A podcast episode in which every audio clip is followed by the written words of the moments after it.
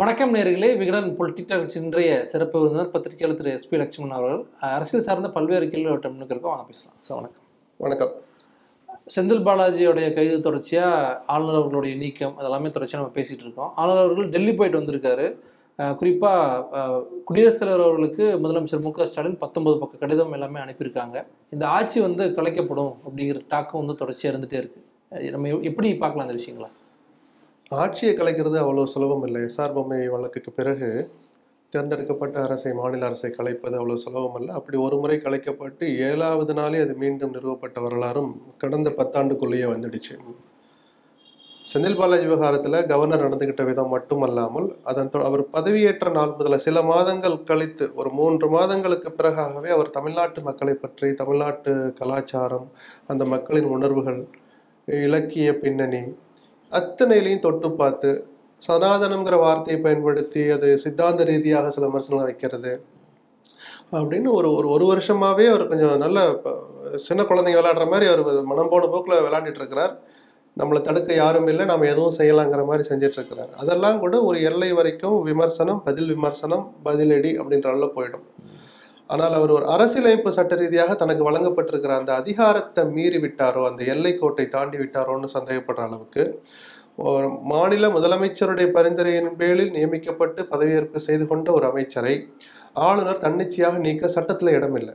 முதலமைச்சருடைய பரிந்துரைத்தம் இல்லாமல் அவர் அதை முயற்சியை செய்யவே முடியாது. கடந்த சுதந்திர இந்தியா காலத்தில் எந்த மாநிலத்திலையும் எந்த கவர்னரும் எந்த மாநில அமைச்சரும் நீக்கினதே கிடையாது. உச்சபட்ச மோதல் நடந்த கேரள மாநிலத்தில் கூட கடந்த ஆண்டு ஆரிஃப் முகமது கான் அந்த கோபத்தை அடக்கிக்கிட்டாரே தவிர அந்த நிதியமைச்சர் நீக்கணும்னு ஒத்த காலில் நின்றார், முடியல. இதே அட்டர்னி ஜெனரல் கிட்ட, அதே அட்டர்னி ஜெனரல் தான் அவருக்கும் அட்டர்னி ஜெனரல், இந்தியாவுடைய அட்டர்னி ஜெனரல். அவர் கேட்டுட்டு ஒரு கருத்தை வாங்கி நேரம் நீக்கியிருக்க முடியுமே, நீக்கலையும். ஏன்னா அது நடைமுறையில் இல்லை. யாரும் அந்த மாதிரி ஒரு விஷப்பரிசை செஞ்சு பார்த்ததும் இல்லை.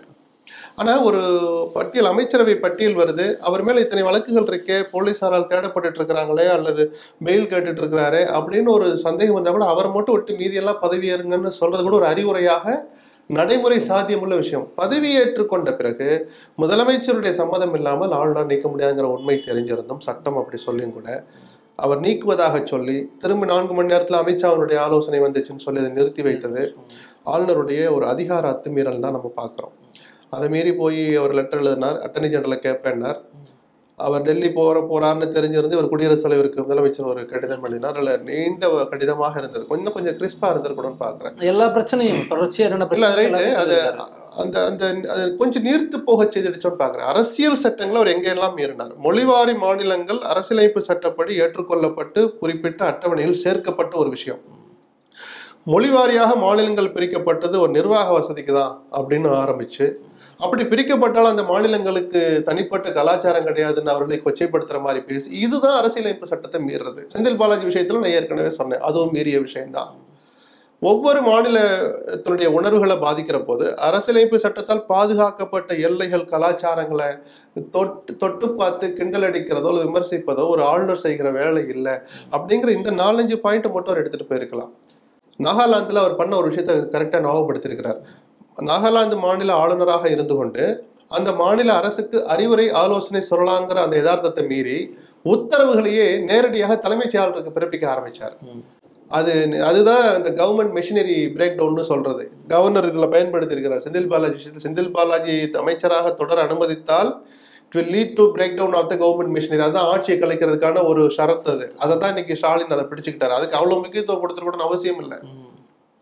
கலைக்கிறதுலாம் அவ்வளோ சுலபமே இல்லை. ஒரு எதிர் மாதிரியான த்ரீ ஃபிஃப்டி ஃபைவ் இருக்குது, அது அமல்படுத்தலாம். அது வந்து கலைக்கிறதுல முடக்கி வைக்கிற மாதிரியான ஒரு விஷயம். அது மத்திய அரசு பாராளுமன்றத்தில் நிறைவேற்றிய சட்டங்களை, அமலில் இருக்கிற விதிகளை அமல்படுத்த மறுத்தால், ஏற்க மறுத்தால்னு அது வந்து ஒரு அட்மினிஸ்ட்ரேட்டிவ் வார் மாதிரி நடந்தால் அது அந்த இடத்துல போய் விடும். அப்படி எதுவுமே இங்கே நடக்கலை.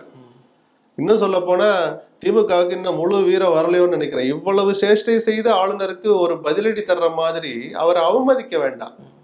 டிஜிபியும் தலைமைச் செயலரும் புதுசாக நியமனம் பெற்றாங்க இல்லையா, மரபுப்படி அவங்க போய் அவரை மரியாதைக்காக பார்ப்பாங்க.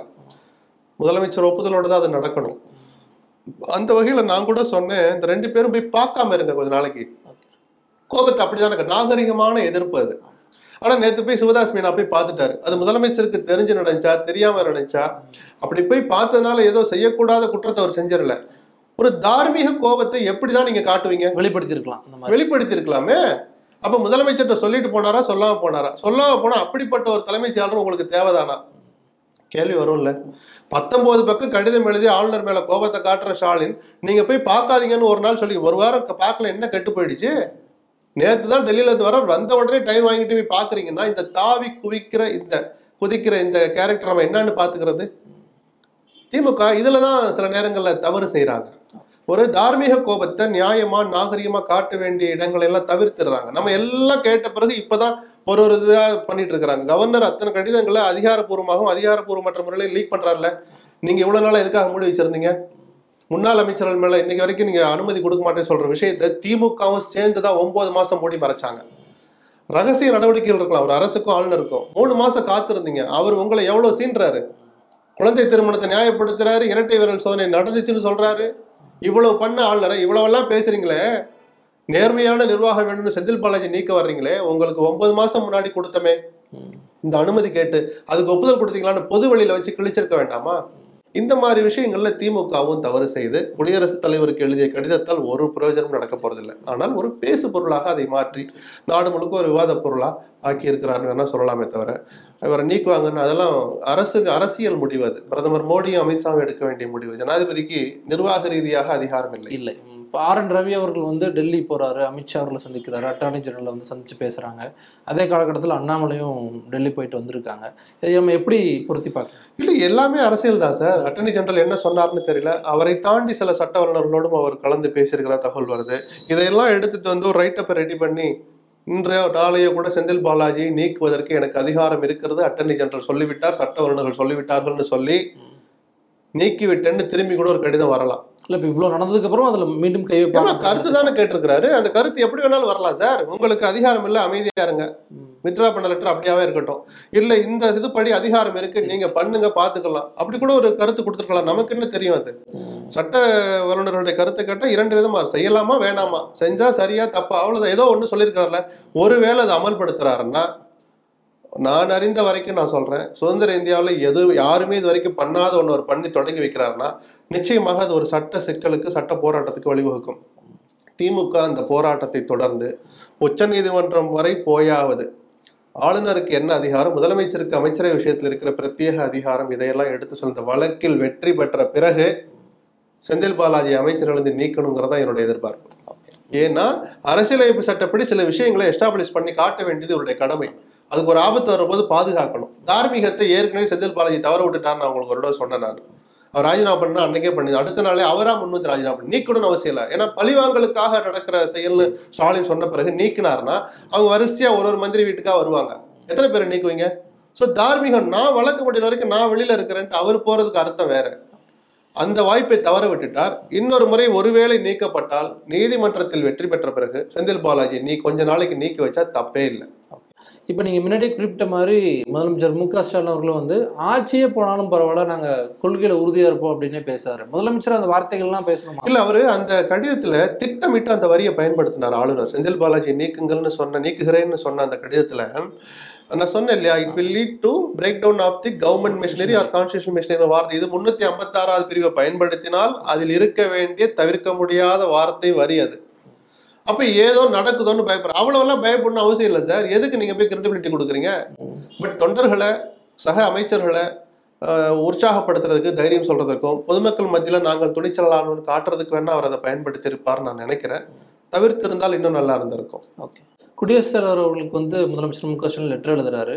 திமுக வந்து சரண்டர் ஆகுது அப்படின்ட்டு எடப்பாடி பழனிசாமி அவர்கள் கடுமையான ஒரு அறிக்கையை வந்து நான்கு பக்க அறிக்கையை வந்து வெளியிடுறாரு. அந்த அறிக்கையை எப்படி பார்க்குறீங்க? இல்லை, ஒரு எதிர்கட்சிக்கு உரிய இலக்கணப்படி அவர் ஆளுங்கட்சியை விமர்சிச்சு ரொம்ப அதிகமா இல்லை. அதை நம்ம இல்லை அளவு இவ்வளோ இருக்குன்னா அவ்வளோ இருக்குன்னா நம்ம சொல்கிறோம். அது உண்மையா பொய்யான்னு மக்கள் முடிவு எடுப்பாங்க. திமுக ஆட்சியிலும் தவறுகள் நடக்குது. எடப்பாடி இப்போ தான் அரசியல் பண்ண ஆரம்பிச்சிருக்கிறாருன்னு நான் பார்க்குறேன். கொஞ்சம் கொஞ்சம் வேகம் எடுக்க ஆரம்பிச்சிருக்கிறார். பின் பாயிண்ட் பண்ணி பல அறிக்கைகள் வருது. அந்த அடிப்படையில் தங்களுடைய தவறுகளை மறைப்பதற்காக இப்படி எழுதுறாங்கன்ற ஒரு ஸ்டாண்டை எடுத்து தான் அதிமுக பேச்சாளர்கள்லாம் பேசுகிறாங்க. அது அவர்கள் தரப்பு அரசியல். அது உண்மையா பொய்யா நம்ம விவாதிக்கணும் அவசியம் இல்லை. எடப்பாடி தன் அரசியலை சரியாக செய்கிறார்னு அப்படி எடுத்துட்டு போகலாம். அப்படி எடப்பாடி உற்சாகமாக வச்சிருக்கிறதுக்கு யார் காரணம்? ஸ்டாலின் தான் காரணம். இரண்டு ஆண்டுகள் இரண்டரை வருஷம் ஆக போகுது, ஒரு எஃப்ஐஆர் கூட அவர் மேலே போட முடியல. அப்போ ஒன்று எடப்பாடி ஊழல்வாதின்னு நீங்கள் சொன்னது பொய்யா இருக்கணும், ஸ்டாலின் திமுகவினர் சொன்னது, அல்லது ஊழல்வாதி என்று தெரிந்திருந்தும் அவரை நீங்கள் பாதுகாக்கிறீர்கள், அதற்கான மறைமுக காரணம் என்னன்னு திமுகவினரை பேச ஆரம்பிச்சா நான் ஒரு வருஷமா பேசிட்டு இருக்கிறேன். இப்போ உட்காந்துட்டு உயர்நீதிமன்றத்தில் போய் போராடிட்டு இருக்காங்க, டெண்டர் முறைகேடு வழக்க நீங்க இது பண்ணுங்க அது பண்ணுங்க. அதிமுக விஷயத்துல அவர் ஸ்ட்ராங் ஆகிட்டே போறார். இந்த நேரத்தில் எடப்பாடியினுடைய வழக்கை வேகம் எடுத்து அது பழி வாங்கலாம் இப்பதான் நினைக்க தோணுமே தவிர, இயல்பான அந்த காலத்தை திமுக தவற விட்டு விட்டது. ஸ்டாலின் அரசியல் ரீதியாக தவறு செய்து விட்டார். ரெண்டு வருஷம் இந்த டைம்ல ஏதாவது ஒரு வருஷம் நம்மளா சொன்னோம், அவர் தானுங்க சொன்னாரு, சொன்னதை செய்யாம விட்டுட்டு இப்ப உட்காந்துட்டு சில வழக்குகளை டைட் பண்றாங்க. கொடநாடு வழக்கு வேகம் எடுக்குது. இப்போ கைப்பற்றப்பட்ட செல்போன்களை கோயம்புத்தூர் கொண்டு போய் லேப்ல ஆய்வு பண்ண போறாங்களாம். ஓபிஎஸ் போராட்டம் ஆரம்பிச்சிருக்கிறாரு. இத்தனை எத்தனை வருஷம் ஆச்சு அந்த கொடநாடு விஷயம் நடந்து? கிட்டத்தட்ட ஆறாவது வருஷம் ஏழாவது வருஷம் நடந்துகிட்டு இருக்கு. அண்ணாதிமுக அவங்க ஆட்சியிலேயே அந்த ஆர்வம் இல்லை, நான் வந்தா சும்மா விட மாட்டேன்னு சவால் விட்ட இவரும் நான் நீதிமன்ற நடைமுறைக்கு உட்பட்டது ஒரு வழக்கு நகர்றது நான் மறுக்கவே இல்லை. ஆனால் ஒரு அரசு நினைத்தால் அந்த வழக்கை எவ்வளவு வேகமா நடத்த முடியுங்கிறது நமக்கும் தெரியும். மக்களை ஏமாற்றக்கூடாது விஷயத்துல ஸ்டாலின் இதுலையும் தவறு செஞ்சார். கொடநாடு வழக்கை அவர் கையாண்ட விதம் தவறு. இப்போ வந்து எடப்பாடி பழனிசாமி அவர்களுக்கு வந்து தேர்தல் ஆணையம் வந்து நீங்கள் தான் போச்சலார் அப்படிங்கிற ஒரு உறுதியும் கொடுத்துட்டாங்க. ஸோ நீங்கள் சொன்ன மாதிரி தன்னுடைய அந்த பொசிஷன் வந்து நிச்சயமா கட்சி ஏற்கனவே ஒரு கைக்கு போயிடுச்சு. நம்ம ஆறு வருஷம் ஆறு மாசத்துக்கு முன்னாடியே தெரிஞ்சு போயிடுச்சுல. பொதுக்குழுவை கூட்டி அதிகாரப்பூர்வமாக அவர் பார்வையில் பெரும்பான்மையான பொதுக்குழு உறுப்பினர்கள் மாநில நிர்வாகிகள் மாவட்ட செயலாளர்கள் அத்தனை பேரை தன் பக்கம் ஏற்றுக்கொண்ட எடப்பாடிக்கு கட்சி அப்போதே போயிடுச்சு, அமைப்பு ரீதியாக போயிடுச்சு. அதுக்கு ஒரு அங்கீகாரம் கொடுக்குற மாதிரி ஈடோ ஈரோடு இடைத்தேர்தலின் போது தேர்தல் ஆணையம் ஒரு இன்ஸ்ட்ரக்ஷன் கொடுத்தாங்க. இப்போ அது ஆணையத்தினுடைய இணைப்பு இணையதளத்தில் பதிவேற்றினதன் மூலமாக பதவிகளோடு அது கிட்டத்தட்ட தொண்ணூறு சதவீதம் தொண்ணூத்தஞ்சு சதவீதம் சட்ட போராட்டமே முடிவு வந்துடுச்சு தான் பார்க்குறேன். இனிமேல் எடப்பாடிக்கும் ஓபிஎஸ்க்குமான அரசியல் அது அரசியல் ரீதியாக தான் இருக்கணும். அந்த போராட்டம் அரசியல் ரீதியான மோதலாக தான் இருக்கும் இருக்கணும். எடப்பாடிக்கு இருக்கிற சவால் இப்போ என்னென்னா கட்சி அவர் கையில் வந்துடுச்சு, அதிகாரப்பூர்வமாக வந்துடுச்சு, ப்ராக்டிக்கலாகவும் வந்துடுச்சு. அவருக்கு இருக்கிற ஒரே உரைகள் நான் செல்வாக்கு மிக்கவன் தான், என் சொல்லுக்கு தமிழ்நாட்டு மக்கள் மத்தியில் மரியாதை இருக்கு, நான் தலைமையேற்ற ஒரு இயக்கத்தை நடத்தினால் அந்த இயக்கத்தை குறைந்தபட்ச வெற்றியை நோக்கி அழைத்து செல்ல முடியும் நிரூபிக்க வேண்டிய கட்டாயம் அவருக்கு இருக்கு. நாடாளுமன்ற தேர்தலில் மிகப்பெரிய வெற்றிலாம் பெறணும்னு அவசியம் இல்லை, கவனிக்க தகுந்த வெற்றியை அவர் ஈட்டி காட்டினாதான் இந்த தலைமை பொறுப்பு தனக்கு கிடைத்தது நியாயமானதான் அவர் எஸ்டாப்ளிஷ் பண்ண முடியும்.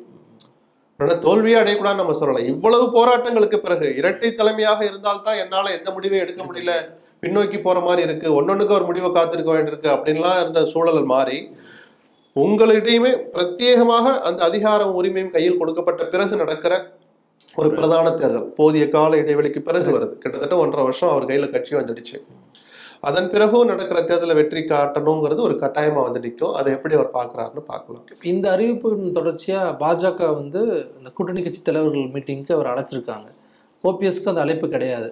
நம்ம எப்படி எடுத்துக்கலாம்? இயல்பான விஷயமா தான் நான் பாக்குறேன். ஏன்னா அதிமுக அவர் கைக்கு வந்துடுச்சுன்னு ஊருக்கே தெரியற போது ஓபிஎஸ் கைவிட்டுட்டாங்களான்னா இந்த கூட்டணி கட்சிகள் வரும்போது அவர்கிட்ட இப்ப என்ன அமைப்பு இருக்கு?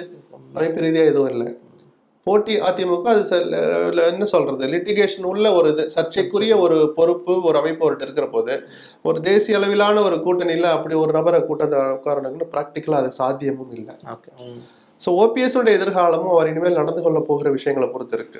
மாநாடுகள் நடத்த போறேன்னு சொல்றார், அதுக்கு எந்த அளவுக்கு அந்த தன்னுடைய ஆதரவாளர் வட்டத்தை தக்க வச்சுக்கிறார், அந்த ஆதரவாளர்கள் கவனிக்க தகுந்த அளவுக்கு பிஜேபியோ பிற கட்சியினரோ கவனிக்கிற அளவுக்கு இருக்குதா, தினகரன் அவரை இணைந்து செயல்பட போறதா சொன்னாங்க, அது எந்த அளவுக்கு சாத்தியமாகுது, இப்படி பல்வேறு இப்ஸ் அண்ட் பட்ஸை வச்சு தான் ஓபிஎஸ்னுடைய எதிர்காலம் கவனிக்கப்படணும் கவனிக்கப்படணும் இப்போ வந்து தேனி எம்பியுடைய பதவி வந்து பறிக்கப்பட்டிருக்கு. அந்த விஷயங்கள் எப்படி பார்க்குறீங்க? மீண்டும் ஓபிஎஸ் அவர்களுக்கு இல்லை ஒரு சாதாரண விஷயம் அப்படின்னு கடந்து போக முடியாத அளவுக்கு அத்தனை தேர்தல் அரசியலில் ஆர்வமுள்ள அத்தனை அரசியல்வாதிகளுக்கும் ஒரு பாடமாக இருந்தது. பாலகிருஷ்ண ரெட்டி அமைச்சராக இருந்தபோது தன் பதவி இழந்தார் இல்லையா, சாதாரண ஒரு போராட்டத்தில் ஈடுபட்டு இரண்டாண்டு சிறை தண்டனை வாங்கினதுக்கு பதவி போச்சு. வழக்குகளை எவ்வளோ அலட்சியமாக இல்லாமல் சீரியஸாக எடுத்து நடத்தணுங்கிறதுக்கு அது ஒரு பாடம். வேட்பு மனுவை நிரப்புகிற போது சொத்து விவகாரங்களில் எந்த அளவுக்கு இரண்டு மடங்கு கவனமாக இருக்கணும்னு தேர்தல் அரசியலில் ஆர்வமுள்ள அரசியல்வாதிகளுக்கு ஒரு பாடமாக ஓபிஎஸ்னுடைய ரவீந்திரநாத்துடைய தீர்ப்பு அமைஞ்சிருக்கு. அதெல்லாம் லெத்தாஜிக்காக விட்டோம், என்ன பண்ணிட முடியும் அப்படின்னு நினைச்சதனுடைய விளைவு தான் அது. அதுக்கப்புறம் நீதிமன்றத்தில் போய் இது என்ன ஆகுதுங்கிறது அப்புறம். இந்த மாதிரியான ஒரு தீர்ப்பு வருவதற்கும் சாத்தியமுள்ள தவறு அப்படிங்கறத எஸ்டாப்ளிஷ் பண்ணிருக்கு. எல்லா அரசியல்வாதிகளும் ஒரு பாடமா எடுத்துக்கிட்டா சரிதான். அரசியல் ரீதியா என்னங்கிறது ஓபிஎஸ் உடைய அவருடைய தலையெழுத்து தானே அவருடைய பையனுக்கும், அவருடைய பயணம் தானே, அந்த பாதையில தானே இவரும் பயணிக்க போறார். அது கூட சொல்றாங்க அதிமுக நீக்கப்பட்டவர்கள் மன்னிப்பு கடிதம் கொடுத்தால் நான் இணைத்துக்கிறேன்னு சொன்னது அது இந்த குளத்துல கல்லறிகிற வேலை. எடப்பாடி அந்த அரசியலை நல்லா தான் பண்றாரு. ஓபிஎஸ் பின்னாடி போறவங்கள திரும்ப தன் பக்கம் இழுப்பதற்கான ஒரு தூண்டில் தான் அது. திமுக அரசுல பல பிரச்சனைகளை தொடர்ச்சியா நம்ம பாக்குறோம். அதுலயும் குறிப்பிட்டு டாஸ்மாக் சார்ந்த விஷயங்கள் முத்துசாமி அவர்கள்கிட்ட வந்து அந்த துறை வந்து போயிருக்கு. காலை ஏழு மணிக்கே வந்து டாஸ்மாக் திறப்போம், தொண்ணூறு எம்எல் வாங்குறாங்க. பட் ஆனால் பிரச்சனை திமுக ஒரு சாபக்கேடு மாதிரி ரெண்டு நல்லது நடந்தா ரெண்டு அமைச்சர்களை விட்டு அந்த நல்லதை தாங்களாகவே கெடுத்துக் கொள்வது, பொதுமக்கள் மத்தியில் தங்களுடைய பெயரை நாசம் செய்து கொள்வதுன்னு திட்டமிட்டு செயல்படுறாங்களோன்னு தான் எனக்கு தோணுது. மிக மூத்த அமைச்சர், நான் மரியாதை வச்சிருக்கிற அமைச்சர், எம்ஜிஆர் காலத்து அரசியல்வாதி, எம்ஜிஆர் காலத்து அமைச்சரவையில் அமைச்சராக இருந்தவர், ஜெயலலிதா கிட்ட அமைச்சராக இருந்தவர், இவ்வளவு அனுபவங்களை பெற்ற ஒரு அமைச்சர் தான் எடுக்க போற, தங்கள் அரசு எடுக்க போற ஒரு கொள்கை முடிவை அமல்படுத்துற போது அதை பொதுமக்களுக்கு சொல்கிற விதமா நடக்கிற போது என்ன வார்த்தைகளை பயன்படுத்தணும்னு ஒரு செகண்ட் யோசிக்க மறந்துட்டேன். மிக மூத்த ஐஏஎஸ் அதிகாரி உள்துறை செயலாளரை பக்கத்துல வச்சுக்கிட்டு காலையில வேலைக்கு போறவன் நூத்தி ஐம்பது மில்லியன் வாங்குறான், மீதி தொண்ணூறு அவன் தொண்ணூறு தான் குடிப்பான், மீதி தொண்ணூறுக்காக இன்னொரு நபருக்காக காத்திருக்கிறான்னு இவ்வளவு மெனக்கெடணுமா சார்? எங்க சார் பாத்தீங்க? ஒரு ஆய்வு சொல்கிறது, அந்த ஆய்வு என்ன இன்னொன்னு சொல்லுது, நான் சொல்லட்டுமா, அடுத்தவன் பொண்டாட்டியை கையை பிடிச்சிருக்கிறதும் அதே மதுதான், பச்சிளம் பிள்ளைகள்கிட்ட பாலியல் பலாத்காரத்துக்கு தூண்டுறதும் அதே மதுதான். இந்த அந்த ஆய்வு அந்த ஆய்வில் இருக்க அந்த பாராக்களை நீங்க படிக்கலையா? என்ன சார் அபத்தம்? இந்த ஆய்வை எடுத்தது யார்? அமைச்சர் சொல்லுவாரா? அக்கிரமமா இல்லையா அது? காலையில அவன் பஸ்ல ஃபுட்பால்ல நின்றுக்கிட்டு அவன் வேலைக்கு போய் நல்ல குடிகாரம் கூட, மொடா குடியன் கூட, எப்படியாவது வேலைக்கு போகணும், அந்த கூலியை வாங்கணும், வாங்கினாதான் நம்ம குடிக்க முடியாது, வேலைக்கு தான் போவானே தவிர அந்த குடி மீது ஆர்வமுள்ள ஒரு தொழிலாளி கூட காலங்காத்தால் இப்படி வந்து நின்றுட்டு இருக்க மாட்டான். பொழப்பே இல்லாதவன் தான் அந்த வேலையை பண்ணிக்கிட்டு இருப்பான். காலையில போய் டாஸ்மாக் வாசல் நிற்பான். அவங்க ரொம்ப ரொம்ப நெக்லிஜென்ஸ். அவங்களுக்காக நீங்க ஏன் கவலைப்படுறீங்க? தொண்ணூறு எம்எல்ல ஒரு ஷாஷே வருதுன்னா, டெட்ரா பாக்கெட் வருதுன்னா தாராளமா வீங்க, வருமானம் கூட வருதுன்னா தாராளமா வச்சுட்டு செஞ்சுட்டு போங்க. அதை நியாயப்படுத்துறங்கிற போர்வையில அபத்தமான கருத்துக்களை, என்ன சொல்றோம், அருவருக்கத்தக்க கருத்துக்கள் எல்லாம் ஒரு அமைச்சர் இப்படி சொல்வது தவறு. அது ஒரு ஆய்வு முடிவு சொல்லுதுன்னு சொல்றதெல்லாம் இதை விட வெட்கக்கேடு வேற எதுவுமே கிடையாது. டாஸ்மாக் வீதிக்கு வந்துட்டதுனால நம்ம அதை பத்தி பேசுறோம். எல்லா துறையிலையும் கட்சி நிதி வசூலிக்கப்படுகிறது, எல்லா ஆட்சியை போலும் வசூலிக்கப்படுது. நீங்க அதுல ஒரு நாகரிக எல்லையை வகுத்துக்கிட்டு சத்தம் இல்லாமல் அதை செய்யாத வரைக்கும் ஒவ்வொரு துறையும் இப்படி வீதிக்கு வந்து நாரத்தான் செய்யும். அதை பாதுகாக்க வேண்டிய கடமை முதலமைச்சருக்கு இருக்கு. எல்லா ஆட்சிக்கும் கட்சி நிதி தேவைதான், எல்லா ஆட்சியிலும் நடந்ததுதான். இந்த ஆட்சியில் அது ஒரு அருவருக்கத்தக்க அளவுல ஆபத்தான வேகத்துல நடந்துகிட்டு இருக்கு. ஒரு நபர் பெரிய ஊழல் நடந்துடுச்சுன்னு நான் சொல்லல, லஞ்சம் தலைவிரித்து ஆடுகிறங்கிற நோக்கி போய்கிட்டு இருக்கு. அதுதான் அடிப்படை காரணம். நீங்க டாஸ்மாக் அது இதுன்னு துறைகளை தனித்தனியா சொல்லணும்னு அவசியம் இல்லை. வருமானம் வருகிற அத்தனை துறையிலும் இது நடக்குது. இது பிரச்சனை வெடிச்சிட்டனால நீங்கள் நானும் பேசுறோம். மற்ற மற்ற துறைகள் வெடிக்கிற காலம் வெகு தொலைவில் இல்லை. வேகத்தை குறைக்கலைன்னா ஆபத்து. இன்னொரு விஷயம், இந்த விலைவாசி உயர்வு தொடர்பாக எடப்பாடி பழனிசாமி ஆர்ப்பாட்டத்தை அறிவிச்சிருக்காரு. மாநில அரசு மட்டும் தான் நம்ம இந்த விஷயத்துல நம்ம குறிப்பிடணுமா? மத்திய அரசுக்கான பங்கு இல்லையா? மத்திய அரசு கண்டிப்பா இருக்கு. எடப்பாடி எல்லாமே அரசியல் தான் சார். விலைவாசியினுடைய அடிப்படை உயர்வுக்கான அடிப்படை காரணம் பெட்ரோல் டீசல் விலை உயர்வுங்கிறது சாதாரண பொதுஜனத்துக்கு தெரியும். பெட்ரோல் டீசல் விலையை குறைங்கன்னு மத்திய அரசுக்கு எதிராக எடப்பாடி போடாடுவாரா? அவரே படாத பாடுபட்டு இருக்கிறாரு. இப்பதான் ஒரு வழியா கூட்டணியை உறுதிப்படுத்தி அதை தொடருதுன்னு சொல்லிட்டு இருக்கிறாங்க. அவரும் அரசியல் தான் பண்றார், இவங்களும் அரசியல் தான் பண்ணுவாங்க. பொறுப்புங்கிறது எல்லா அரசுகளுக்கும் இருக்கு. அந்தந்த கமாடிட்டியை பொறுத்து, குறிப்பிட்ட பொருள்களை பொறுத்து. இப்போ தக்காளிங்கிறது மத்திய அரசு தான் அப்படின்னு நம்ம சொல்லணும் அவசியம் இல்லை. அது நாலு நாள் அழுகிற விஷயம். ஏற்றுமதி பாதிக்குது, அதனாலதான் கொள்கை ரீதியா இந்த கதையெல்லாம் வேண்டாம். மாநில அரசுக்கும் பங்கு இருக்கிறதுனாலதான் கிட்டத்தட்ட முன்னூறு நானூறு கடைகள்ல ரேஷன் கடையில விற்கிறாங்க, பசுமை பண்ணை கடைகளை திறக்கிறாங்க. ஏன்னா மாநில அரசுடைய பங்கு அதில் அதிகம். இங்கே விளையிறது அந்த நாலு நாளைக்குள்ள கே போகட்டுங்கிறதுக்கு இது மாதிரியான நடவடிக்கைகள் எடுக்க தவறுனா நம்ம விமர்சிக்கலாம். அந்த பொருட்களை பொறுத்து தான் யாருக்கு பொறுப்பு அதிகம்னு பார்க்குது. எந்த பொருளாக இருந்தாலும் அடிப்படையில் பெட்ரோல் டீசல் விலை உயர்வு தான் அந்த உயர்வுக்கு காரணம், முக்கியமான காரணமாக இருக்கு. ஸோ அரசுகள் ரெண்டு அரசுன்னு தான் அதை பொறுப்பே இருக்கணும். இப்போ குற்றச்சம்பவங்கள் வந்து அதிகமாயிருச்சு திமுக ஆட்சி காலகட்டத்தில்ட்டு குற்றச்சம்பவங்களை கோடிட்டு காட்டி எடப்பாடி வந்து அறிக்கை வந்து வெளியிட்டு இருக்காரு. இந்த ஆட்சியில மட்டும்தான் குற்ற சம்பவங்களும் அதிகமா நடக்குதுங்கிற ஒரு போர்வை வந்து இல்ல, எல்லா ஆட்சியிலையும் நடக்குது. இந்த ஆட்சியில காவல்துறையினருடைய நடவடிக்கைகள் கடந்த இரண்டு ஆண்டுகளாக விமர்சனத்துக்குரியதா இருந்துச்சு. இப்ப அவர் பதவி விட்டு போயிட்டாருங்கிறதுக்காக இல்ல, உளவுத்துறை தலைவராக இருந்த டேவிட்சன் மேல கடுமையான விமர்சனங்கள் இருந்து முதலமைச்சருக்கு நல்லாவே தெரியும். இன்னும் வெளிப்படையா சொன்னா முதலமைச்சருடைய செயலாளர் உதயச்சந்திரனும் பல்வேறு பழிகளை சுமந்தவர் தான். அதுல சிலது உண்மையும் இருக்கு, சிலது அவர் செய்யாதவருக்கும் பழியை சுமந்தான்னு எடுத்துப்போம். இந்த இரண்டு பேர்னாலையும் கட்சிக்கு ஆட்சிக்கு இவ்வளவு விமர்சனம் வருதுன்னு நல்லா தெரிஞ்சிருந்தோம். இரண்டு வருடம் வேடிக்கை பார்த்தது முதல்வருடைய தவறு. எவர் ஒருவரும் மாற்றத்துக்கு உட்பட்டவர் தான், மாற்றப்பட முடியாதவர்கள் அல்ல அப்படின்னு எஸ்டாப்ளிஷ் பண்ண அவர் தவறிட்டார், லகான விட்டுட்டார். ஏதோ ஒரு அசட்டு துணிச்சல் வந்து ரெண்டு வருஷம் கழிச்சு ரெண்டு பேரும் அந்த இடத்துல இருந்து மாற்றிருக்கிறார். அதே மாதிரி மாவட்ட காவல்துறை கண்காணிப்பாளராக இருக்கிறாங்கல்ல எஸ்பிஸ், அவங்க மீதான பிடியும் அவ்வளவு போதுமானதா இல்லை, இறுக்கமாக இல்லை அப்படிங்கிறது ஒரு பத்திரிகையாளர் நமக்கு கிடைக்கிற செய்தி. இது மட்டும்தான் காரணமா அப்படின்லாம் நான் சொல்ல மாட்டேன். குற்றச்செயல்கள் ஆட்சிக்கு அதுக்கும் கட்சிக்கு அதுக்கும் சம்பந்தமே இல்லை, அது தனி மனித குணாதிசயங்கள் சார்ந்தது. ஆனால் அந்த குற்றம் நடந்த பிறகு எப்படி நடவடிக்கை எடுக்கிறாங்க, அந்த குற்றங்கள் மேலும் பரவாமல் தொடராமல் இருக்க ஒரு மாநில அரசு எப்படி நடந்தது, அதுதான் இரும்பு கரம் கொண்டு அடைக்கினார்னு ஜெயலலிதாவை சொல்ற ஊழல்வாதி ஜெயலலிதாவை அந்த விமர்சனத்தை வைக்கிற அத்தனை பேரும் இதையும் சேர்த்து ஒத்துக்குவான். அந்த மாதிரி இருந்திருந்தா அப்படின்னு ஆரம்பிக்கிறாங்கல்ல. காரணம் என்ன, அவங்களுக்கு ரெண்டு கொம்பு எக்ஸ்ட்ரா இருந்துச்சா? அதே ஜெயலலிதா தான் நடந்து கொள்கிற விதம் இருக்கு, விதிகளை சட்டத்தை அமல்படுத்துகிற விதம் இருக்கு, அதுக்கு தனி மனித துணிச்சல் இருக்கு. ஸ்டாலின் இன்னும் கொஞ்சம் அதை அதிகப்படுத்தணும். ஏன்னா எது நடந்தாலும் அவர் தானே உள்துறை அமைச்சர், அவர் தலையில தானே வந்து விடியும். இல்லை குற்ற எண்ணிக்கையை வந்து நீங்க காட்டாதீங்க, முழுமையா வந்து குறைச்சிட்டான்னு சொல்லுங்க அப்படின்ட்டு ஐஜிக்கள் டிஜிபிக்கள் மட்டும் பேசுறாரு. இல்லை ஒரு முதலமைச்சர் அப்படிதான் அறிவுரை சொல்ல முடியும். அது குறைக்கிறதுங்கிறது அவங்க கையிலயா இருக்கு? இல்லை எதுனா ஒரு உள்ள தள்ளி கதவு சாத்துற விஷயமா? ஏன்னா சொன்ன தனி மனித விஷயம் சார்ந்தது, குடும்ப தகராறு இருக்கும், தனி மனித விரோதம் இருக்கும், காதல், சொத்து தகராறு, எவ்வளவோ இருக்கும். அதனால ஒரு முதலமைச்சர் சொல்ல வேண்டிய அறிவுரையை அவர் சொல்லியிருக்கிறார். சொன்னதோடு நிற்காம அமல்படுத்துற போது தொடர் கண்காணிப்பில் அவர் வச்சுக்கிடணும். இப்போ அண்ணாமலை அவர்கள் வந்து இந்த சுற்றுப்பயணத்தை வந்து பாத யாத்திரை பாத யாத்திரையை வந்து தொடங்க போறாரு, அமித்ஷா அவர்கள் தொடங்கி வைக்கிறாங்க. அதிமுக அதை பண்ணியிருக்கணுமோ? அதிமுக அதை செய்ய தவறிச்சோ? இல்லை அதிமுகவோட ஸ்டைல் அது இல்லை. அவங்க இயல்பான அரசியலை பண்ணிட்டு இருந்தாலே போதும். பாத யாத்திரை என்பது திராவிட இயக்கங்களுடைய இது அல்ல. ஒரு பர்டிகுலர் விஷயத்துக்கு ஒரு ஊர்ல இருந்து ஒரு ஊருக்கு போறதுங்கிறது வேற. நான் அறிந்த அதிமுகவுடைய அரசியலும் அது அல்ல. அதனால அண்ணாமலை செய்யறெல்லாம் இவங்க செய்யணும் அப்படிலாம் இல்லை. அது இவங்களுடைய சுய அரசியலை பண்ணிட்டு இருந்தாலும், இப்போ நான் தானே எடப்பாடியை நான் கடுமையாக விமர்சித்தவன் கடந்த காலங்களில் காரணங்களின் அடிப்படையில். இப்போ நான் என்ன சொன்னேன், அவர் அரசியல் இப்போதான் செய்ய ஆரம்பிச்சிருக்கிறான்னு சொன்னேன். அதை செஞ்சுக்கிட்டு இருந்தாலே போதும். எங்க சேலத்தில் இருந்தாலும் சென்னையில் இருந்தாலும் தமிழ்நாடு முழுக்க இருக்கிற கட்சியை கட்டுப்பாட்டில் வைத்து அவர்களை இயங்க செய்கிற அந்த ஒரு வேலையை அவர் கரெக்டாக செஞ்சாலே போதும். அண்ணாமலை செய்யற மாதிரி, பிஜேபி செய்யற மாதிரி, இடதுசாரிகள் செய்யற மாதிரி அப்படிலாம் செய்யணும்னு அவசியம் கிடையாது. வட மாநிலங்கள்ல இந்த நடைபயணம் இந்த இந்த விஷயங்கள்லாம் ஒர்க் அவுட் ஆயிருக்கும் பார்த்துருக்கோம். இங்கே ஒர்க் அவுட் ஆகும். இங்கே வேல் யாத்திரை அட்டர் ஃபிளாப்னு நம்ம எல்லாரும் பார்த்தோம். ஏன்னா அதுல முழுக்க முழுக்க அரசியல் இருந்துச்சுன்னு எல்லாருக்கும் தெரிஞ்சு போச்சு. வேல்னு வார்த்தையை சொல்லிட்டு அந்த வேலை படாத பாடுபடுத்தினதை கண்ணால் பார்த்தோம். மத ரீதியாக சில விஷயங்களை புகுத்த நினைத்ததை, அவர்கள் தேர்ந்தெடுத்த பாதைகள், இதையெல்லாம் மக்கள் புரிஞ்சுக்கிட்டாங்க. அதனால தான் அது ஃபெயில்யூர் ஆச்சு. இப்போ கூட தமிழ்நாட்டு மக்களுடைய நலனை மனசில் வச்சு இந்த மக்கள் பாதிக்கப்படுறது, இந்த திமுக அரசில் நடக்கிற தவறுகளை மக்கள்கிட்ட எடுத்து சொல்லணும் ஒரு கன்ஸ்ட்ரக்டிவான காரணங்களோடு அந்த வார்த்தைகளை அவர் பேசிக்கிட்டே வந்தாருன்னா நிச்சயமாக அது ஒரு பேசு பொருளாக மாறும். தமிழ்நாடு பிஜேபிக்கு அது ஒரு நல்லதாக அமையும்.